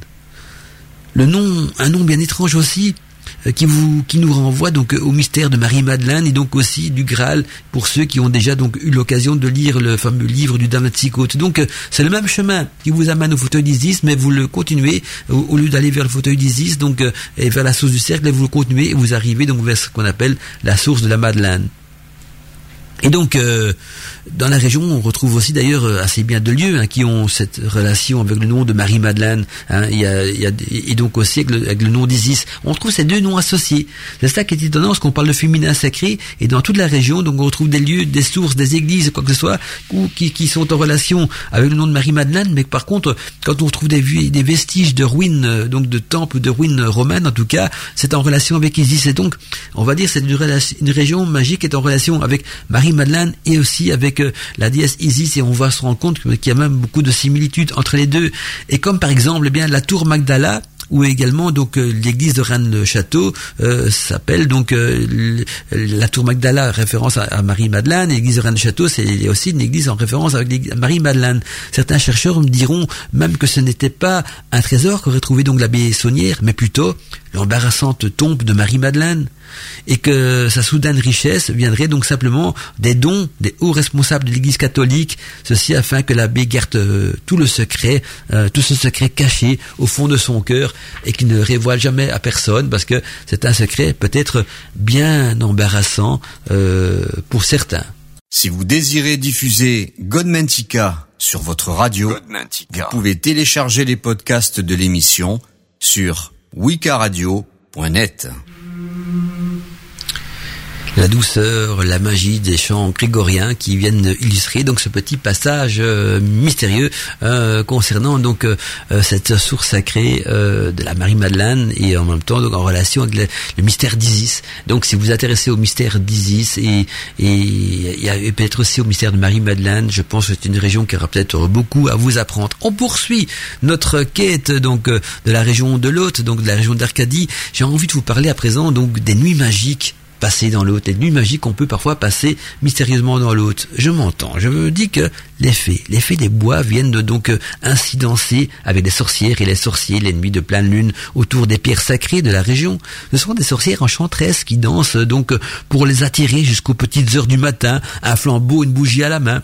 Ces danses se font donc en rond avec euh, la présence des fées, et ceci donc pour attirer les sorcières, et ceci aussi euh, autour d'un grand feu, un grand feu depuis minuit jusqu'à la pointe de l'autre, dans lesquels les sorciers, les sorcières et les fées euh, s'enivrent dans des rites, dans des danses euh, envoûtantes, enivrantes, terrifiantes et peut-être bien mystérieuses.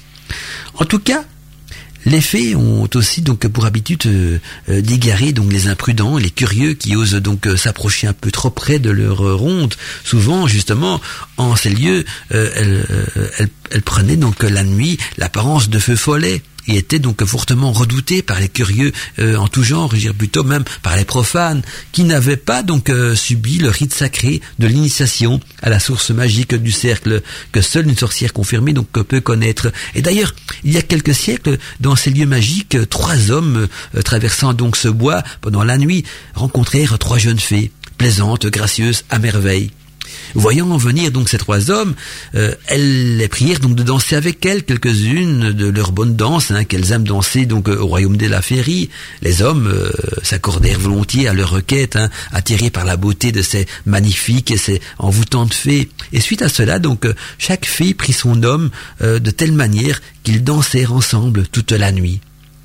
Ces danses ressemblaient euh, plus à des jeux de séduction, à des jeux de séduction. On les, on les retrouvait parfois dansant, euh, cabriolant, sautant, s'appelant, se répondant, s'arrêtant, se regardant amoureusement, se reposant se cachant, voire même jouant parfois à certains jeux érotiques dont les fées ne se lassent pas, euh, plus que les femmes naturelles d'ailleurs aussi. Hein, on ne peut pas euh, cacher la chose, on est dans le féminin sacré. Et soudain, soudain, le jour apparut, et les fées ne l'entendait pas sitôt se lever du jour. Donc la plus ancienne prit la parole et dit aux trois hommes Oh, mes douze amis, mes sœurs et moi, nous sommes donc contraintes de retourner au royaume des fées avant le jour, mais euh, ayant vu votre libre volonté et la peine que vous avez prise donc pour les jeux d'amour avec nous euh, auxquels vous avez participé, sans oublier le plaisir que vous nous avez donné, nous vous octroyons à chacun comme récompense un don, un don dans l'essence secrète de la magie blanche. Aussitôt, donc, les fées ont proclamé ces paroles, elles disparurent, et les trois hommes n'entendirent plus jamais parler d'elles. Plus tard, donc, ces trois hommes sont devenus des très grands, des très grands sorciers et magiciens célèbres, dont les noms figurent encore pratiquement euh, dans tous les anciens grimoires poussiéreux des sorcières et des sorciers confirmés. Voilà donc une belle histoire remplie de mystères, remplie de légendes, remplie d'initiations et remplie aussi de vérité. Magie naturelle, sorcellerie, ésotérisme, paranormal et mystère. Bienvenue dans l'univers de Godmantica. Et bien sûr, ce Witches Radio en compagnie de Mandala Chakra dans Godmantica. On poursuit notre quête initiatique donc dans la région d'Arcadie et je vais vous parler à présent donc des gorges de Galamus. Les gorges de Galamus, c'est un endroit magnifique et aussi impressionnant. Il fait découvrir donc un saisissant contraste entre les paysages du nord et du sud des gorges. Ceci est dû donc à une action conjuguée donc des roches, des reliefs et des climats. Et au nord, donc on trouve donc euh, on trouve on, y trouve des gorges, hein, des gorges de Galamus, des argiles et les graisses tendres donnent même des reliefs vallonnés soumis donc à l'influence climatique de l'Atlantide. Et ils sont occupés donc par des forêts, des chênes blancs et des êtres ainsi que des prairies verdoyantes par contre, au sud, donc dans la vallée de Saint-Paul, euh, les Marnes engendrent des reliefs beaucoup plus euh, coteaux et des, vallons, et donc couverts par la garrigue et par la vigne. Et en visitant donc les gorges de Galamus, on est très vite envoûté par le spectacle grandiose de, la lutte entre l'eau et les roches calcaires et en effet, dans ce canyon profond, les eaux claires et vives euh, d'Algie donc remplissent les marmites des géants. Hein, ces marmites de géants qui sont des, des, des, des formes creusées dans la rocher, dans les roches de la rivière, creusées donc dans les roches calcaires même de la rivière, et se perdent donc en partie dans des figures et des fissures au fond des grottes et des lits de la rivière, et même vers des grottes dites grottes aux fées. Et ceci rend donc cet endroit euh, un petit peu magique et en plus par son petit côté sauvage très propice donc et plaisant euh, au petit peuple des elfes et des fées, des gnobes et des salamandres, hein, parce que euh, il paraît que quand on descend donc euh, la rivière des gorges du Galamus, on arrive dans certaines grottes, et d'après un livre ésotérique qui s'intitule Le Mammouth Bleu, une de ces grottes ne serait rien d'autre qu'une porte qui mène vers le royaume des fées. Un autre endroit insolite également, donc dans les gorges du Galamus, euh, est implanté donc dans les gorges euh, dans, les montagnes. Hein, donc dans ces gorges des Galamus c'est un endroit insolite qui est implanté dans une gorge une grotte je dirais plutôt d'une montagne et c'est porte le nom donc de l'ermitage de Saint Antoine de Galamus c'est un ermitage donc euh, qui est une véritable empreinte spirituelle très ancienne Hein, dans lequel eh bien, tu suis vécu un ermite, mais rempli aussi de symboles magiques. Et cet ermitage cache une grotte, hein, donc une grotte chapelle qui donne l'impression d'être sertie dans la falaise. Nul ne sait depuis quand les ermites sont venus donc s'installer dans, les grottes naturelles de Galamus.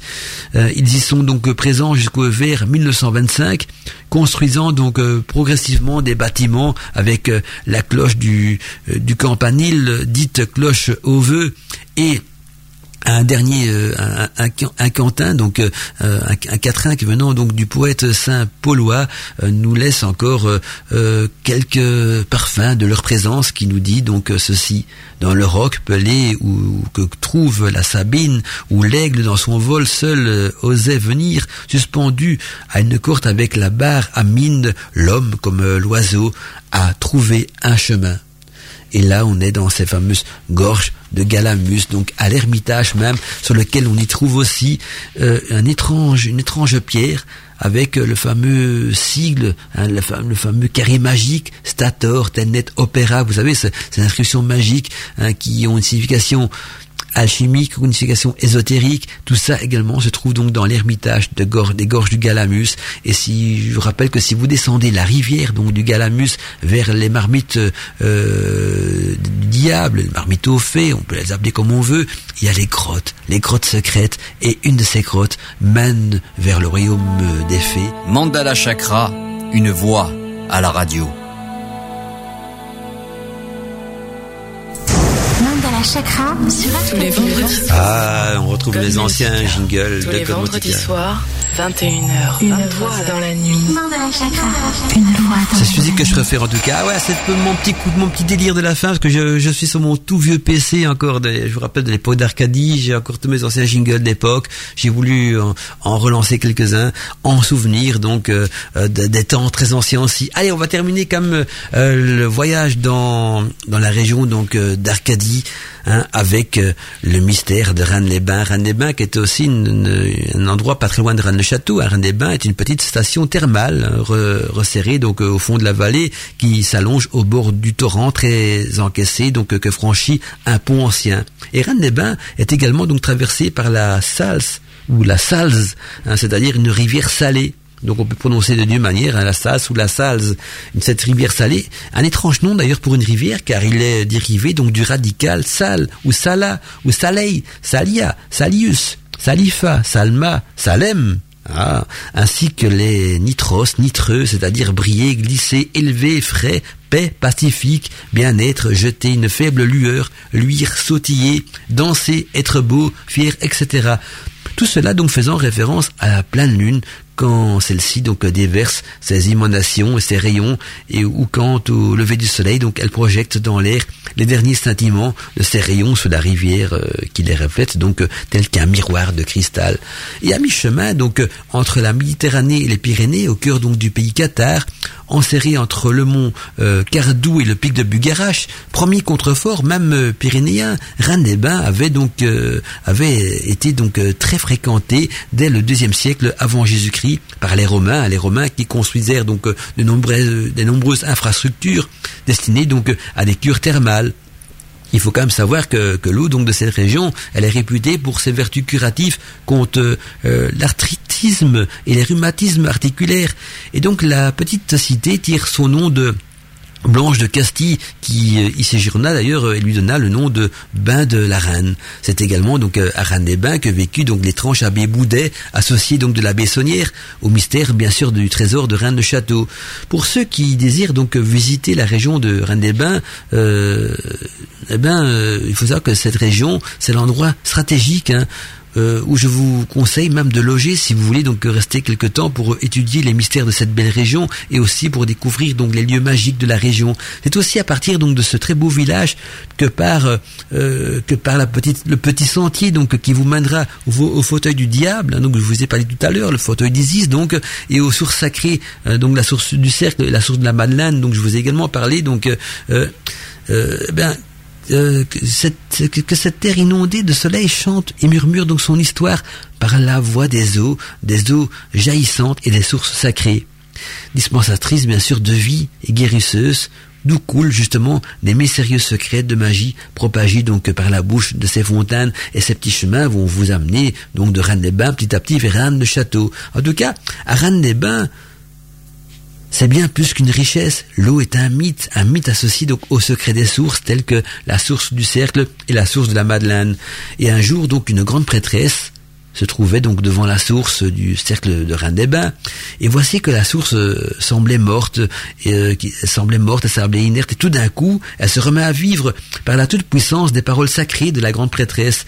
Elle évoqua donc le dieu la déesse des anciens, et puis elle restitua donc aux eaux divines la magie secrète du petit peuple qui les animait jadis, et de leur puissance surnatu- surnaturelle. Ceci donc avant que les sorcières et les sorciers, donc euh, au crépuscule, puissent aussi, dans ces eaux innocentes, donc euh, y puiser euh, cette énergie immortelle, ces énergies sacrées qui circulent mystérieusement dans les pierres, les herbes magi- magiques de la région. Donc euh, chaque pierre, sa herbe de la maison, de la région, chaque eau de la région, chaque source de la région est dispensatrice donc de ces énergies immortelles et magiques et mystérieusement anciennes. C'est ainsi que la grande prêtresse a exorcisé donc la nature de ce lieu et lui a rendu aussi la clé secrète permettant donc de communiquer avec le petit peuple des elfes, des fées, que le manque de sagesse peut-être des mortels avait complètement chassé de leur histoire. Ainsi donc euh, s'achève notre visite exotérique, notre visite magique donc de la région d'Arcadie, hein, qui je vous rappelle encore euh, se situe donc dans la région de l'Aute, dans les Pyrénées en France. J'insiste pour nos amis québécois parce que je sais que nos amis québécois euh, connaissent pas tous les moindres recoins de l'Europe euh, sur le bout des doigts. Et donc, euh, et pour nos amis suisses aussi d'ailleurs. Et donc voilà, je tiens à spécifier que c'est près de la frontière espagnole, donc dans les Pyrénées françaises, en Europe, en France, qu'on peut visiter donc la région de l'Aude. Vous tapez donc sur les moteurs de recherche la France plus l'Aude, hein, et puis, après vous pouvez taper plus Rennes de Château, Rennes des Bains, tout ce qu'on veut. Vous allez voir qu'il y a beaucoup de choses à découvrir là-dedans. Et en plus, si vous tapez parfois aussi dans les moteurs de recherche les termes le mystère de Rennes de Château ou le mystère de la Bessonnière, vous êtes parti pour des mois de lecture et des, des, références de centaines de livres de littérature qui relatent justement le côté mystérieux, ésotérique et envoûtant de cette région, sans oublier que c'est la région de, de la terre des sorciers et des sorcières, parce que, pour résumer, la nuit, surtout les nuits de pleine lune, d'étranges cultes, d'étranges rituels se déroulent autour donc du fauteuil d'Isis de la source du cercle, des rituels aux fées, mais aussi des rituels en hommage à d'Isis et euh, au mystère de la pleine lune et du féminin sacré, sans aller trop loin pour éviter bien sûr de tomber dans la profanation. Ben nous, on se retrouve donc euh, d'abord en, replay, hein, les mercredis après-midi en replay, on se retrouve donc euh, sur Witches Radio de 14h à 16h, et puis vendredi prochain, donc de 21h à 23h, pour des nouvelles aventures donc de Gotmantica. N'oubliez pas donc que nos émissions en live sont, se, se poursuivent ce week-end. D'abord, on va retrouver donc Alina de Brocéliande et toute son équipe le samedi soir, donc de, de, de 22h à minuit dans les murmures du chaudron. Voilà, donc euh, elle va vous concocter plein de surprises que vous pouvez découvrir donc dans l'agenda. N'oubliez pas ce rendez-vous magique ce rendez-vous euh, du chaudron bouillonnant qui s'arrête aux douze coups de minuit, hein, et parfois même plus. Hein, donc c'est les murmures du chaudron avec Alina et chaque fois donc euh, son équipe. Parfois des invités, parfois on retrouve notre ami Steph Donat hein, qui anime euh, aussi maintenant en duo donc avec Alina l'émission des murmures du chaudron qu'on retrouve aussi donc tous les samedis soirs dans cette émission-là, mais également donc dans les débats libre antenne. Et n'oubliez pas également le dimanche matin le réveil des sorcières avec Alina de Brocéliande qui va vous sortir du lit, qui va vous parler donc des effets de, de, quelques potions magiques euh, tirées de ces vieux grimoires, de, va vous faire découvrir des artistes, des, chanteurs, des, des, chroniqueurs, beaucoup de bonnes choses aussi. Ça, c'est le dimanche matin, donc de 10h à midi, dans le réveil des sorcières. Quant à moi, je vous souhaite une belle soirée, une belle nuit magique à l'écoute de Witches Radio. Restez branchés parce que là aussi, il y a de la magie qui en découle toute la nuit. Il y aura une programmation musicale envoûtante qui va vous permettre de poursuivre Godmantica tant que votre bougie n'est pas éteinte. Restez écouter Witches Radio, c'est important. Ça sera notre rituel, d'accord? Je termine Gotmantica, mais vous ne quittez pas la radio tant que la bougie n'est pas éteinte et que vous n'avez pas sombré dans un sommeil profond, le sommeil profond d'une nuit envoûtante. Mandala Chakra. Godmantica.